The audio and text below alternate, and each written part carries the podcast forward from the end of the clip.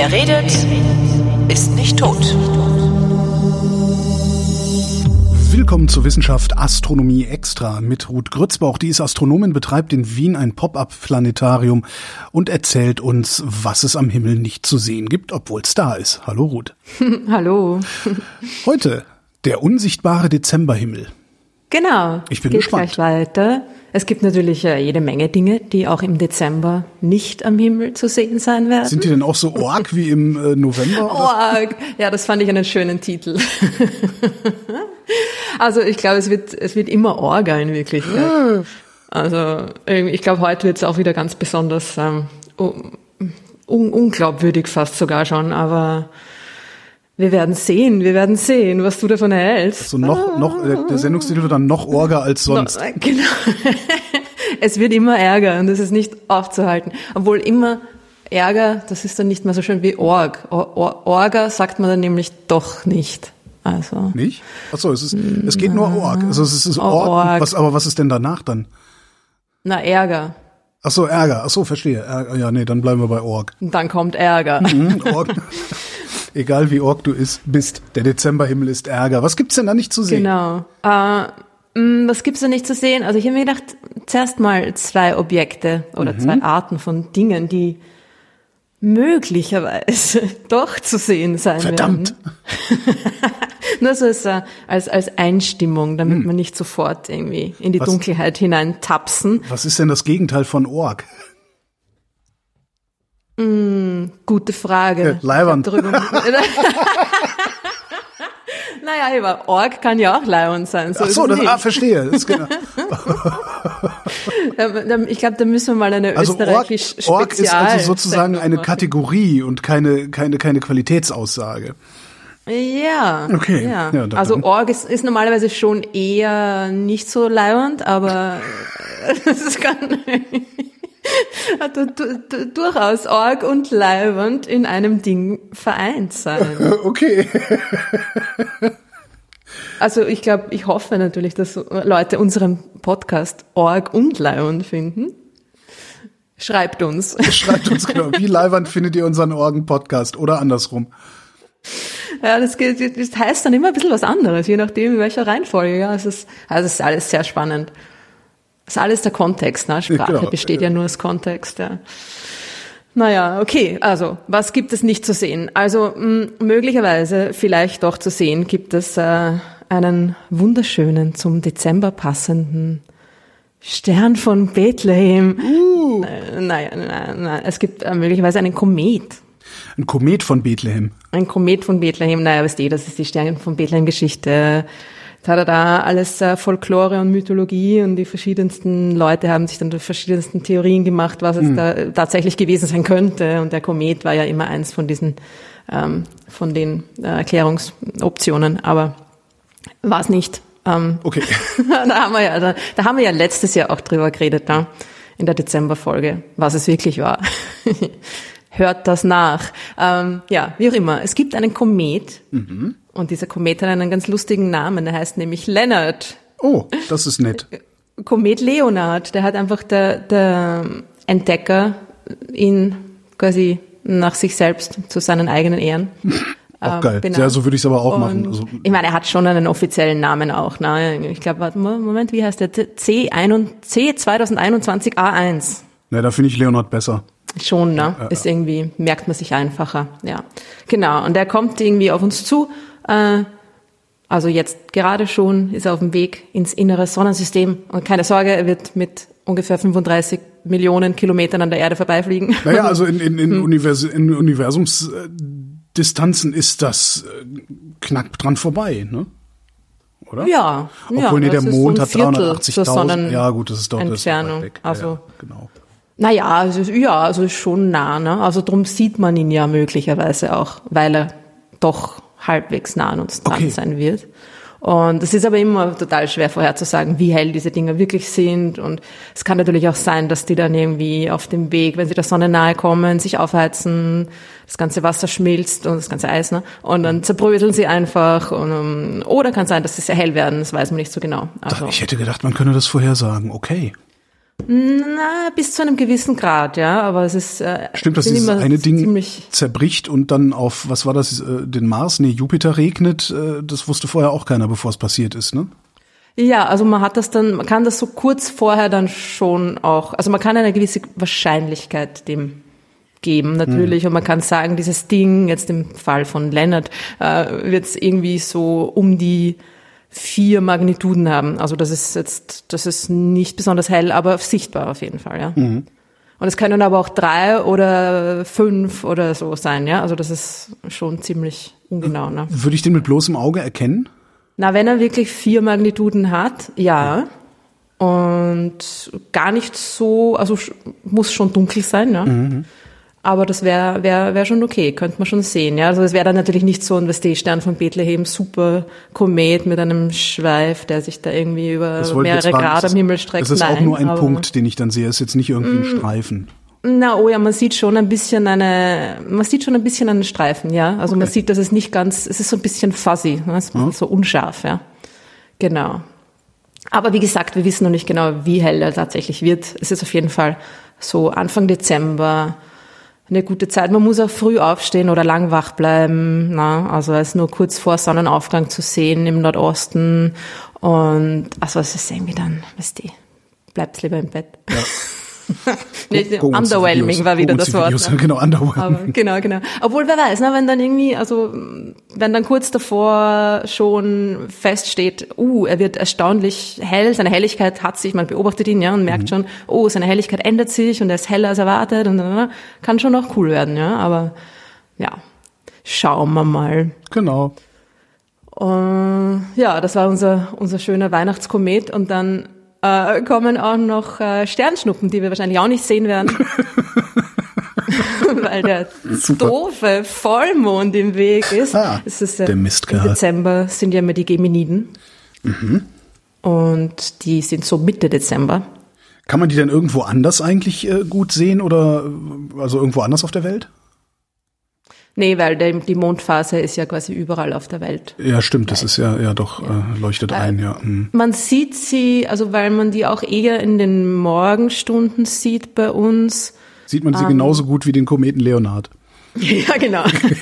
während man im Bett liegt und schläft, ja. So, genau, so. Und es ist, also man kann schon versuchen zu schauen, ähm, aber es ist ein paar Tage vor Vollmond. Also es ist um den 14. Dezember herum ist da das Maximum und ich glaube am 18. oder 19. Am 19. Am 19. in der Früh ist Vollmond, also eigentlich auch schon am 18. Also ja, das äh, mit so einem hellen Mond äh, ja, wird das nichts. Es sei denn, man wartet, bis der Mond dann untergegangen ist, irgendwie um drei in der Früh und dann kann man es versuchen, aber Es ist viel zu kalt auch jetzt mit na, es ist viel zu kalt, viel zu früh. Also wirklich. ekelhaft. Tut euch das nicht an. Schaut euch lieber die Dinge an, die man überhaupt nicht kann. sieht. Und zwar im Internet. äh, ja.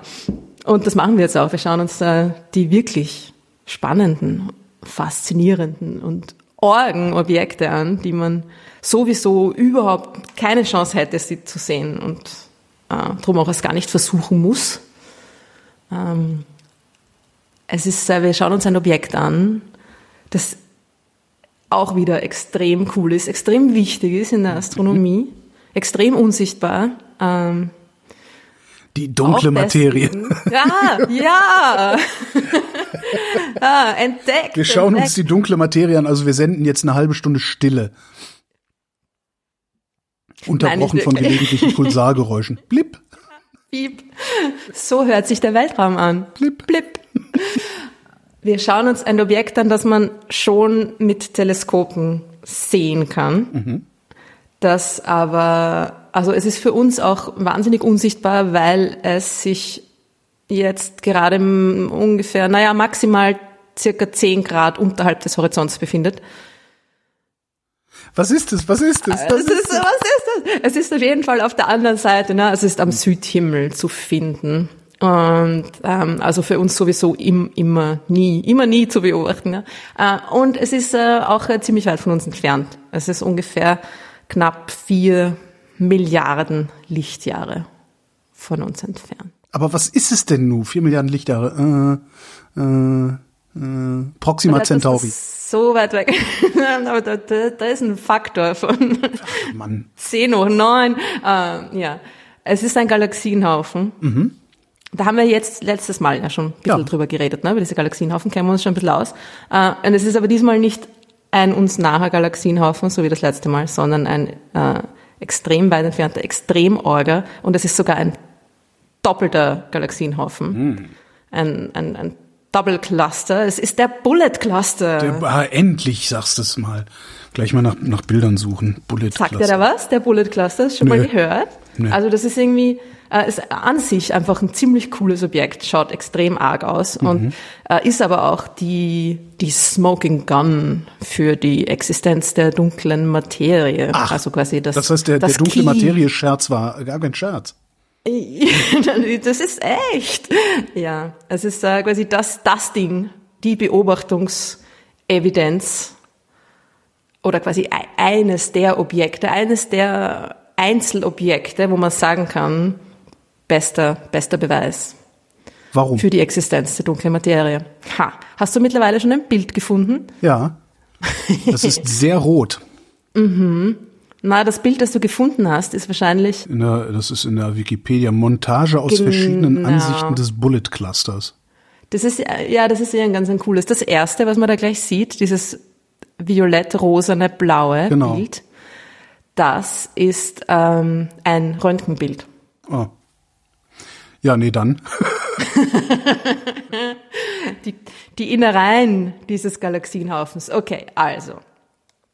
Es ist ein Doppelgalaxienhaufen. Es sind zwei Galaxienhaufen nebeneinander.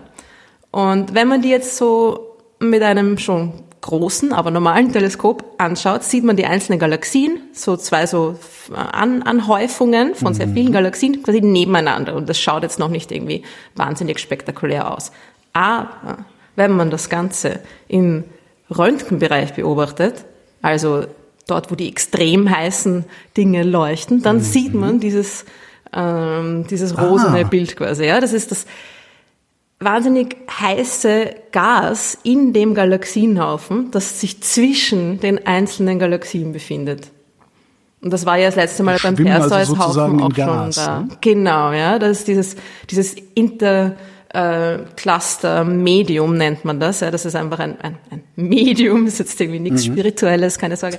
Äh, einfach ein Mhm. dazwischen. Material, Ja. ja, das einfach da so dazwischen, zwischen den Galaxien da ist. Ja, und das ist extrem heiß, extrem stark aufgeheißt. Extrem heiß im Sinne von äh, so heiß wie die Sonne oder eher so, so heiß wie die Herdplatte. Herdplatte. Also so he- he- heißer als das Zentrum der Sonne, heißer als der Kern der Sonne. Und zwar noch um einiges. Diese, Und das ist auch Temperatur einer, herrscht durchgehend zwischen diesen ganzen Galaxien, die wir da sehen. ja, Okay. Ja, und zwar hat das, also so ein normaler Galaxienhaufen, so ein Durchschnittsgalaxienhaufen hat auch schon irgendwie ein paar Millionen Kelvin, ja, das, das, also vielleicht so zehn oder so, ja, das geht schon ans, äh, an, den, an, an die Temperaturen im Kern der Sonne heran, ja. Okay. Sehr, sehr heiß. Und die großen, fetten Haufen, und das ist einer davon, und der ist auch aus Gründen, wie wir gleich sehen werden, einer der äh, heißesten Galaxienhaufen, bis zu 100 Millionen Grad heiß. Ja. Also das ist noch irgendwie fast zehnmal so heiß wie der Kern der Sonne. Ja. Vollkommen verrückt.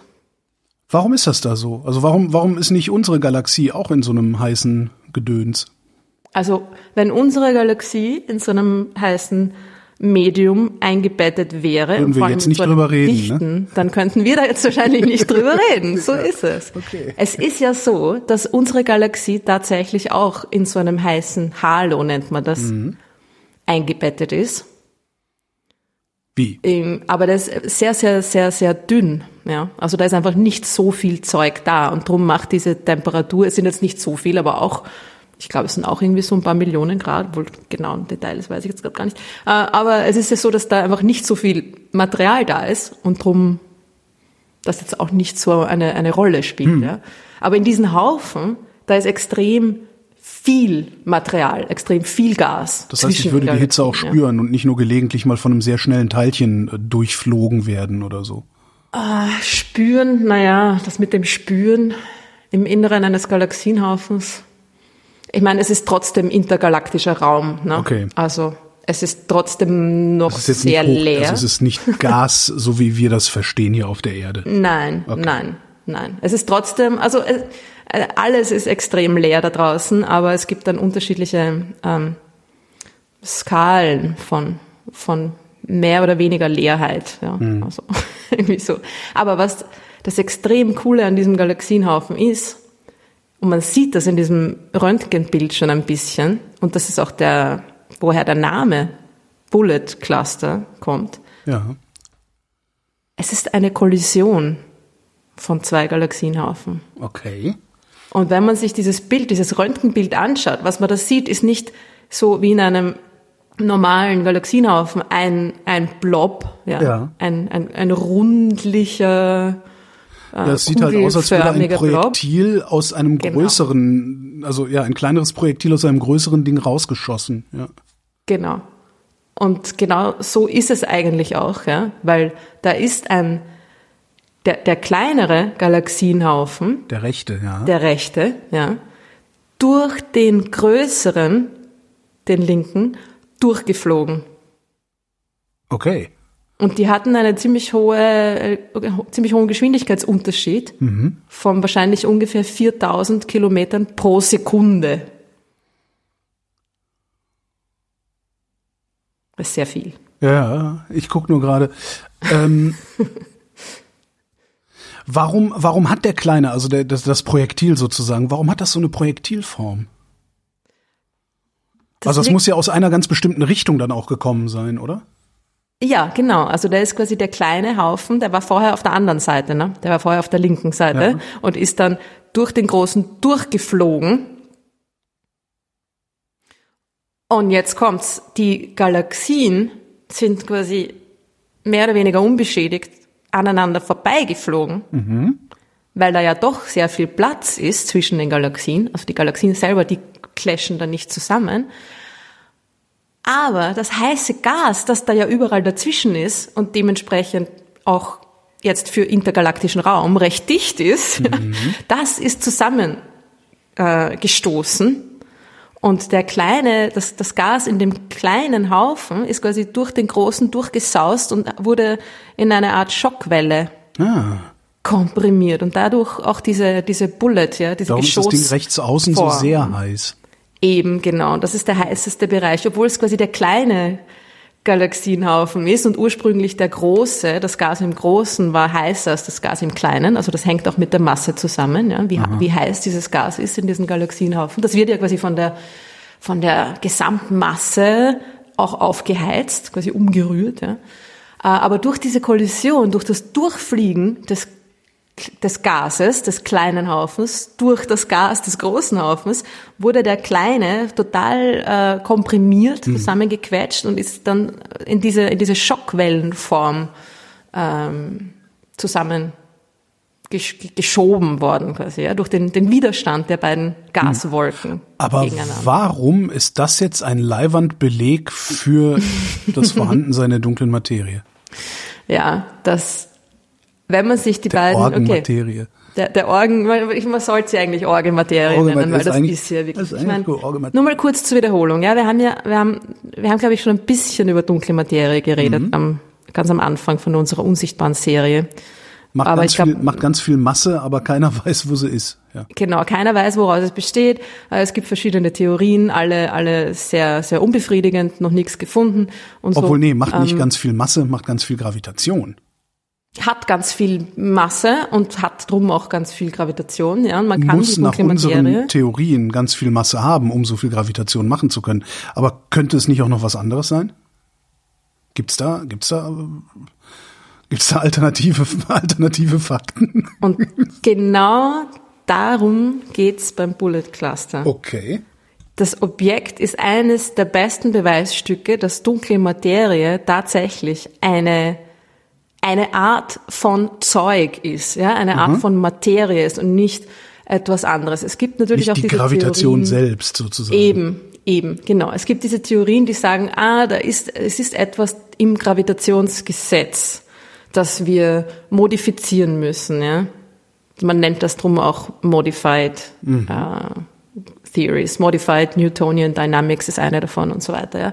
Also wo man einfach das Gravitationsgesetz modifiziert, ja, für diese, für diese ähm, äh, riesigen Entfernungen, die es da im Universum, die es da im Universum gibt, ja, und für, für diese niedrigen Beschleunigungen, die diesen riesigen Entfernungen dann entsprechen, ja, mhm. genauso wie die, wie die die Newtonsche Gravitationstheorie von Einstein ja auch modifiziert wurde quasi für die hohen Geschwindigkeiten. Genauso könnte man das jetzt nochmal machen. Ja? Man bräuchte einfach noch eine Modifikation.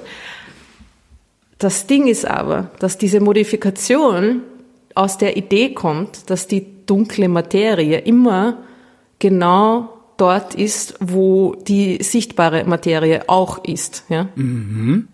Also man, man, man misst eine, eine Gravitationswirkung dort, wo sichtbare Materie da ist. Und sie geht aber weit über die Gravitationswirkung dieser sichtbaren Materie hinaus. Ja? Also das sind die meisten mh, mm, Beweisstücke, die man bis jetzt gesammelt hat. Ne? Es ist zum Beispiel in der Bewegung von Galaxien, ja? wie Galaxien sich drehen. Da sieht man eine Galaxie mit ihrer normalen Materie, mit ihren Sternen, ihrem Staub und Gas, ja. ja. Und man sieht, wie sich das sichtbare Zeug bewegt. Ja. Und dann merke ich, ha, dreht sich viel zu schnell, wenn nur das da ist, was ich sehe, dann müsste das Ding schon lange auseinandergeflogen sein. Ja. Mhm. Aber es ist so, dass ich auf die dunkle Materie immer nur oder die, die, die Anwesenheit der dunklen Materie immer nur quasi Rückschlüsse aus der sichtbaren Materie ziehen kann, ja. Und die ist dann immer auch dort, wo die sichtbare Materie ist, diese dunkle Materie. Und daher macht ja auch diese Idee eines ähm, einer modifizierten, eines modifizierten Gravitationsgesetzes Sinn, wenn man sich denkt, okay, die dunkle Materie ist immer genau dort, wo normale Materie mit ihrer Gravitationswirkung ist. Dann modifiziere ich das und dann passt es wieder. Und zwar so lange, genau, so lange, bis es mehr. passt. Ja. ja. Genau.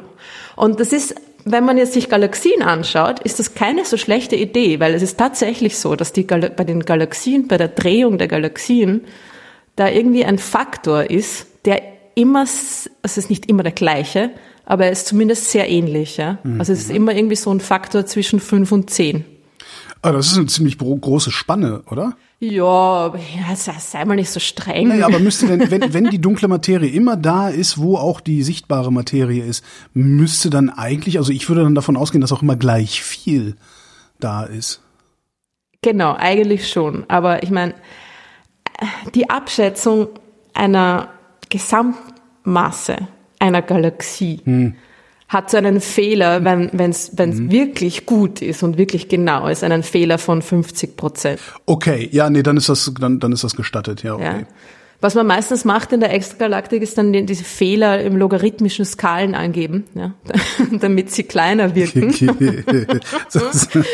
ja, also wenn man irgendwie so exponentielle ja, Schrumpfung, ja. Ja, genau, ja, wenn man so 50 bis 100 Prozent Fehler in der Massenabschätzung hat, immer sogar von der Milchstraße, ja, die Masse von der Milchstraße sagt man irgendwie einmal 10 hoch 12 plus minus 0,5, ja, mhm. so.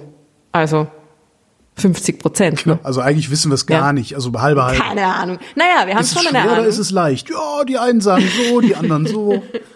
es ist aber, es ist halt einfach, es ist nicht so, dass wir es nicht wissen, sondern es hat halt eine gewisse Ungenauigkeit. Weil ich meine, hey, das Zeug ist, ist Milliarden von Lichtjahren von uns entfernt. Ich meine, die Tatsache, dass wir überhaupt da irgendwas drüber wissen, ist ja schon faszinierend, oder? Hm. Oder zumindest, also dass wir uns darüber äh, was zu wissen einbilden, was dann aber auch mit den Vorhersagen übereinstimmt. Ja, das ist schon, genau. Ja, ja. Also es ist eigentlich gar nicht so schlecht. Und insofern finde ich, na ja, mein Gott, ne? Ich meine, man weiß, dass es 10 noch 12 sind und das sind nicht 10 noch 11. Mhm. Also ein Faktor von so, ist, das man, nennt das dann was, ja, ja. Größenordnungen. Ja, wenn du einen Faktor genau. von einer Größenordnung weißt, da, auf, eine, auf eine Größenordnung genau, dann ist das etwas, wo du sagst, ja, das, da, da weiß ich was drüber, ne? Mhm. Und ich finde das vollkommen in Ordnung. Also da muss man sich halt einfach dran gewöhnen, ein bisschen, wenn man ähm, über die, diese, die Dinge im, im fernen, frühen Universum spricht ich meine, das, das kann man alles nicht genau wissen. Das ist ja, ist ja verrückt, da, dass man das überhaupt so mehr oder weniger schon auf eine Größenordnung genau. Ja, ja das ist das, ja, ja, das, das, ich, also ja. Aber drum, auf der anderen Seite ist es ja dann noch umso faszinierender, wenn man dann zum Beispiel die kosmische Hintergrundstrahlung, ja, ist eine mhm. der genauesten oder mit der Theorie am genauesten übereinstimmenden Beobachtung, die es überhaupt gibt. Ja. Das ist und das ist das erste Licht, das nach dem Urknall das überhaupt Das ist das, was man können. früher im Fernsehen noch sehen konnte, wenn kein Programm ausgestrahlt wurde. Ja. ja. oder irgendwie so, wie heißt es immer, ein, ein halbes Prozent davon oder so von, von, dem Rauschen. Ja. ja. Naja, also wir, wir, wir wissen es schon halbwegs. Ne? Also man weiß, hm. dass es irgendwie bei Galaxien ist es irgendwie so, ja, sechs, sieben Mal achtmal, so ungefähr, ja, die, der Faktor zwischen Materie, die ich sehe, und Materie, die da sein müsste, um die Gravitationswirkung, die ich, die ich sehe, zu beschreiben, ja. Um die, um die Bewegungen zu erklären, die durch diese Gravitationswirkung zustande kommen.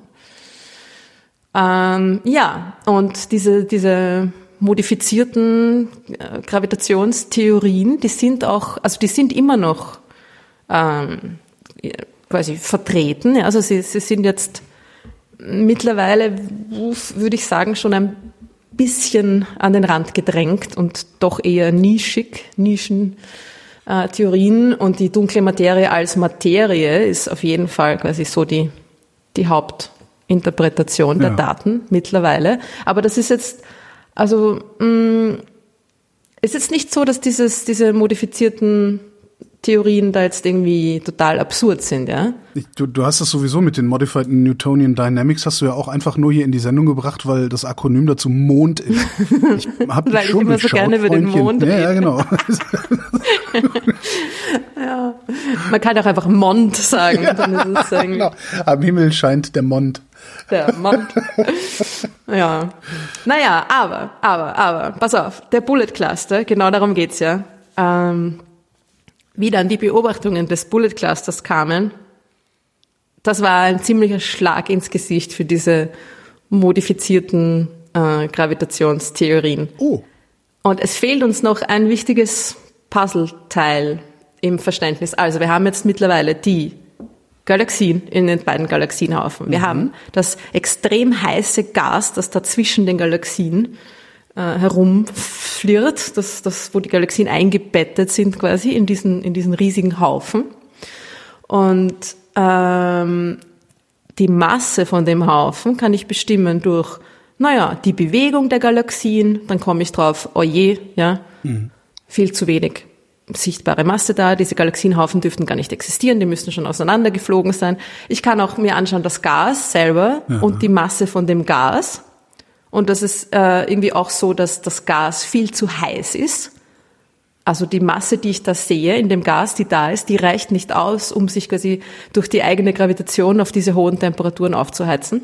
Warum, warum durch die eigene Gravitation? Ich dachte, das wäre Geschwindigkeit. Ja, die Geschwindigkeit in dem Gas. Ja. Die Temperatur sind ja quasi, ist ja quasi chaotische, chaotische Bewegung ja. der Teilchen in dem Gas. Und diese Geschwindigkeiten werden durch die Gravitation verursacht. Ja. Okay. Also der, der, der Haufen heizt klar. sich ja, okay. quasi, also es gibt dann noch ein paar, gibt noch ein ich paar dachte, andere das, das wäre einfach so heiß, so. weil da so viel durcheinander rotiert und so, ja, aber es rotiert ja wegen Genau, aber warum? Ja, hm, genau. Ah. genau. Ah, ja, ich bin wieder, da bin ich wieder. Ich komme noch mal rein. und jetzt das Intro. genau. naja, ah, ey, das ist also, nicht mein Tag.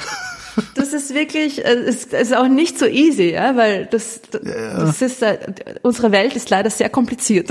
Ja, ja, ja. Alles nicht so einfach. Es gibt auch andere Prozesse, also zum Beispiel die, die Galaxien selber, die, die Galaxienkerne, diese gigantischen supermassereichen schwarzen Löcher in den Galaxienkernen, die hauen ja auch jede Menge aufgeheiztes Gas in den Haufen hinaus, ja, dieses AGN-Feedback nennt man mhm. das wo. Ding. Ja, reden wir das nächste Mal drüber. Okay. Und äh, da, dadurch wird der, der, das Gas auch zusätzlich noch aufgeheizt. Aber wie auch immer, ja, wenn man das alles zusammenbastelt, kommt man drauf. Ähm, sind Galaxien da, also es heißt, das Gas da, die Galaxien bewegen sich zu schnell mhm. und ähm, das Gas ist viel zu heiß. Äh, und die Gesamtmasse des Haufens ist natürlich auch etwas, was ich bestimmen muss. Ja, das kann ich ähm, auf verschiedene Art und Weisen tun. Und die beste Art und Weise, die Haufen, die, die, die Masse eines Haufens zu bestimmen, ist mit dem Gravitationslinseneffekt. Es ist extrem cool, die, diese, die, die Theorie. Und es ist, es ist extrem unvorstellbar und anschaulich zugleich. Es ist nämlich so, dass die Masse dieses riesigen Galaxienhaufens den Raum krümmt. Ja. Na? Und das ist irgendwie etwas so, also Raumkrümmung, uh, ja, da krümmt einem das Gehirn auch schon bei der Vorstellung von Raumkrümmung. Aber irgendwie kann man sich in einer Analogie, na, dieses äh, Gummituch, gespannte Gummituch Ja, genau. und so weiter und Masse und krümmt und so weiter, ja. Und Licht ist halt auch nicht unbeeinflussbar, also nicht unbeeinflusst Ja. von Massen, genau.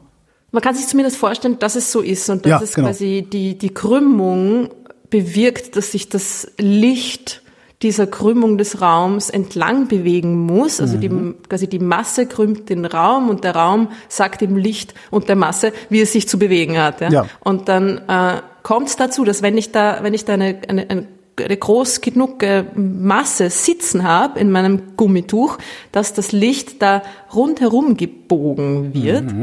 Und zwar ziemlich genauso wie von einer optischen Linse. Ja. Und es ist eigentlich, wenn man sich das dann so an, äh, überlegt und sich das so vorstellt mit den Lichtstrahlen, ne, die das, der Krümmung des Raums folgen, kommt man zu einem ähnlichen, zu einer ähnlichen Krümmung, wie, wie es eine jetzt Glaslinse, sagen wir mal, äh, verursacht. Und genauso ist es auch, ja. Man kann das beobachten, wie Objekte, die hinter diesem Galaxienhaufen liegen, Ja. von dem Galaxienhaufen quasi äh, vergrößert und, und mehrfach abgebildet werden. Woher weiß ich das? Also wie, wie gucke ich hinter den Galaxienhaufen, ohne durch diese Linse zu gucken? Naja, also ohne, ohne die Linse wird's schwierig. Also manchmal kann man dann schon irgendwie die Galaxien, quasi das Originalbild dann auch noch irgendwie durchsehen. Aber äh, woher ich weiß, dass das gel- gelänzt ist, ge, ge, ge, vergrößert, ge, gelinst, ja, ähm, ich vergleiche die Bilder, also manchmal sieht man es, ja, es gibt Galaxienhaufen, wo eine Galaxie genau so richtig im Hintergrund steht, dass sie wirklich in so einen hellen Bogen gestreckt ist, der wirklich offensichtlich ist. Ja? Und das kann sonst nicht sein. Dass das, also das ist wie ein, das ist wirklich wie, wie das Bild einer, einer, einer Linse verzerrt, ja? wie einer optischen Linse. Das, das Bild der Galaxie im Hintergrund ist, ist verzerrt, gestreckt, bogenförmig in mehreren Bögen teilweise um diesen Galaxienhaufen herum abgebildet. Und das, das kann kein normales Objekt sein. Ja? Solche Formen, die, die gibt's nicht quasi. Naja, Normal. aber vielleicht gibt's die ja doch. Nee, Aber dazu du treten dir sie denkst, zu häufig auf, So, ne? so irgendwie eine bogenförmige, also so wie ein, so wie ein Viertelkreis oder so, ja, Genau. am Himmel. Das ist einer der berühmten so. Bogensterne, mit, das, äh, wo die Gravitation im Stern so komisch verteilt ist, dass er einfach immer nur aussieht wie ein Halbmond. Aber Naja, es gibt ja äh, glücklicherweise noch andere Bücher drüber Methoden. schreiben, wenn man das will. Kann man, wenn man will, haben vielleicht sogar schon Leute gemacht. Man weiß ja nie, über was Leute nicht alles Bücher schreiben. ja, andere Geschichte. Äh, Aber man kann zum Beispiel sich auch die, das Spektrum dieses Dings anschauen, dieser ge gelinsten Galaxie im Hintergrund. Und dann kann ich ja durch die Rotverschiebung bestimmen, wie weit das Ding weg ist.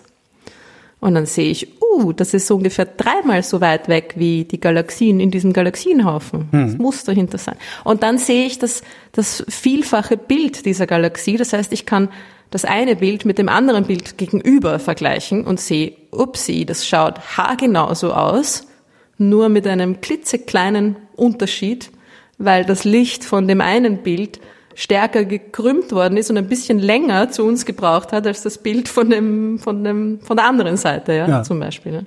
Und so ist dieser dieser Effekt auch zum ersten Mal beobachtet worden. Man hat einen einen ähm, Doppelquasar, also ist eigentlich nur ein Quasar, ja, eine extrem weit entfernte ähm, sehr helle Galaxie mit einem aktiven Galaxienkern, ja, hat beobachtet, die von, von einem riesigen Galaxienhaufen quasi doppelt abgebildet worden ist.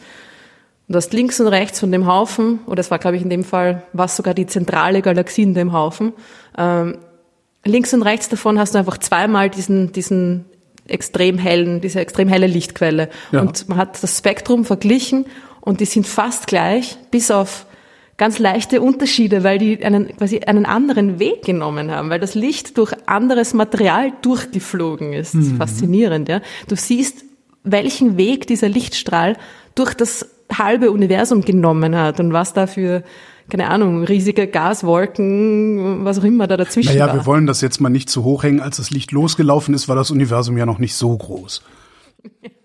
groß genug trotzdem noch. Naja, es ist auf jeden Fall, äh, also da, da gibt's mittlerweile, also dieser, dieser Lensing-Effekt ist ja auch super gut untersucht mittlerweile und, und, und tausend Beispiele dafür, dass es irgendwie extrem praktisch, also um natürlich die dahinterliegende Galaxie zu untersuchen, weil du kriegst ein vergrößertes äh, Bild von einer extrem weit entfernten Galaxie, urpraktisch, ja. Das ist wie ein riesiges Teleskop, ein, ein Gal Galaxienhaufen Ja. großes Teleskop, ja, das ist schon leibend. ähm, und Org. Äh, aber es ist auch extrem praktisch, um die Masse der Linse zu bestimmen natürlich, ja. Mhm. Also die Masse des Galaxienhaufens. Und da habe ich quasi eine Ah, du, du kannst davon ja, klar, ja unabhängige. Methode, ja. Ah. Ja, ja, ja, clever.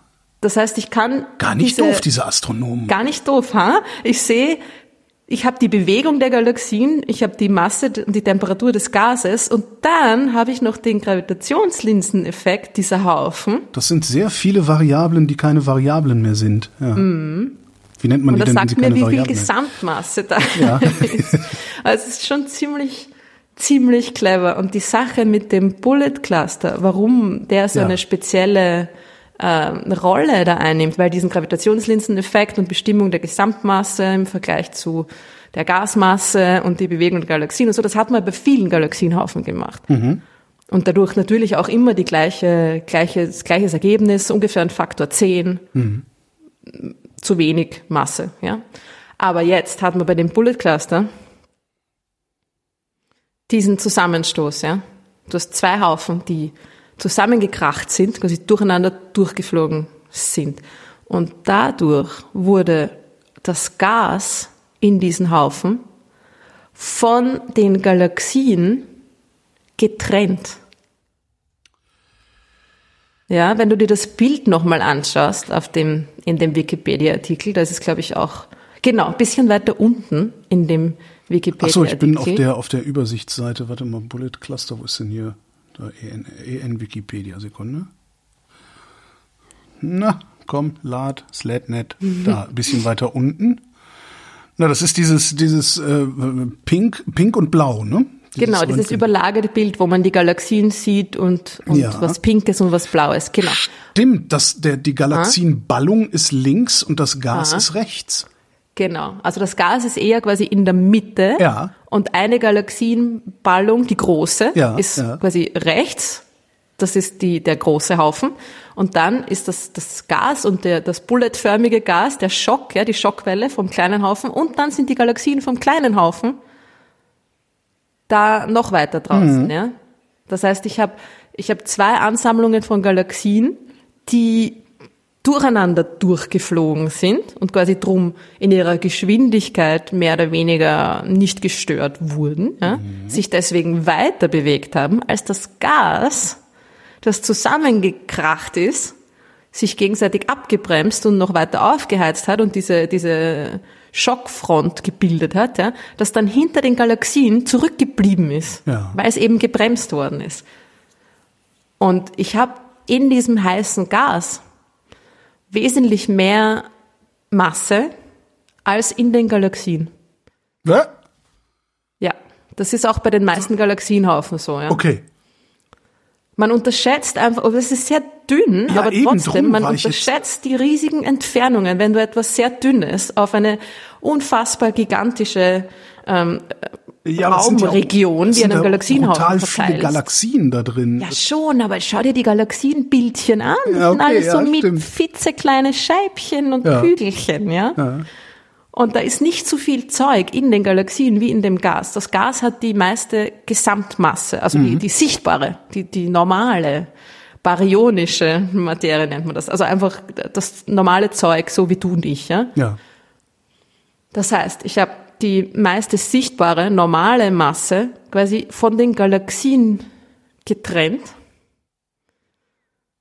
habe dann den Gravitationslinseneffekt hergenommen, um mir die Gesamtmasse, also nicht nur die sichtbare baryonische Masse, Aha. sondern alles zu bestimmen, also auch die dunkle Materie, beziehungsweise die fehlende oder was auch immer, ja. Mhm. Die Gesamtmasse, die da sein muss, ja, und da ist der Gravitationslinseneffekt, egal ob man an dunkle Materie jetzt irgendwie glaubt oder nicht, ja, ähm, was man natürlich nicht tun sollte, weil Glauben da nichts Muss man ja auch schon glauben, hat, aber egal. genau.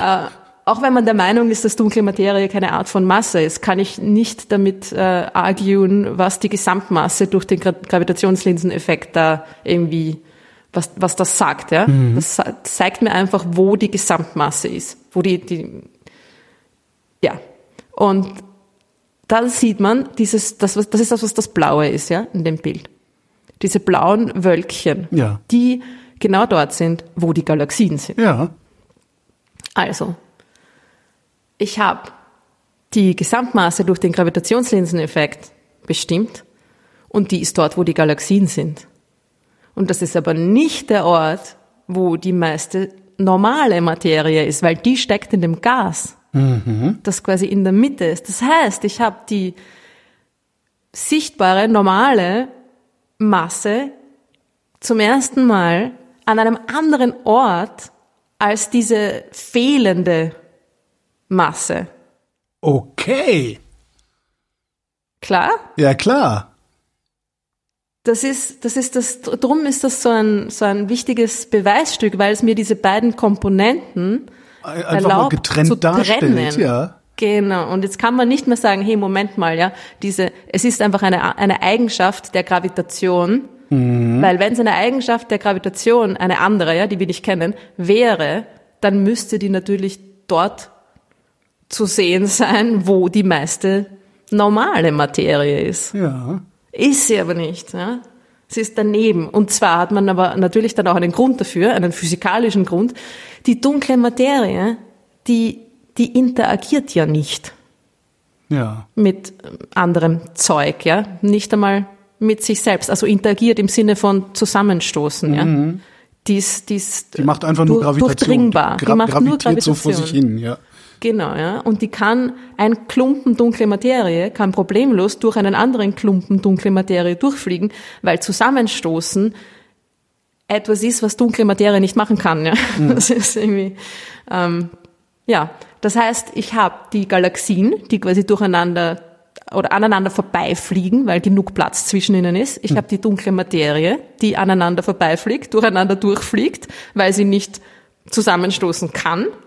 Und ich habe das Gas, das wegen seiner physikalischen Eigenschaften eindeutig zusammenstoßt und deswegen quasi äh, ähm, abgebremst wird und zurückbleibt. Ja? Mhm. Und das ist die, das ist die logische Erklärung. Ne? Und die, das quasi, naja, Beweisstücke, ja, sagen wir jetzt mal so, dafür, dass diese dunkle Materie tatsächlich diese nicht interagierende Art von Materie ist und nicht einfach nur eine Modifizierung des Gravitationsgesetzes. Geil.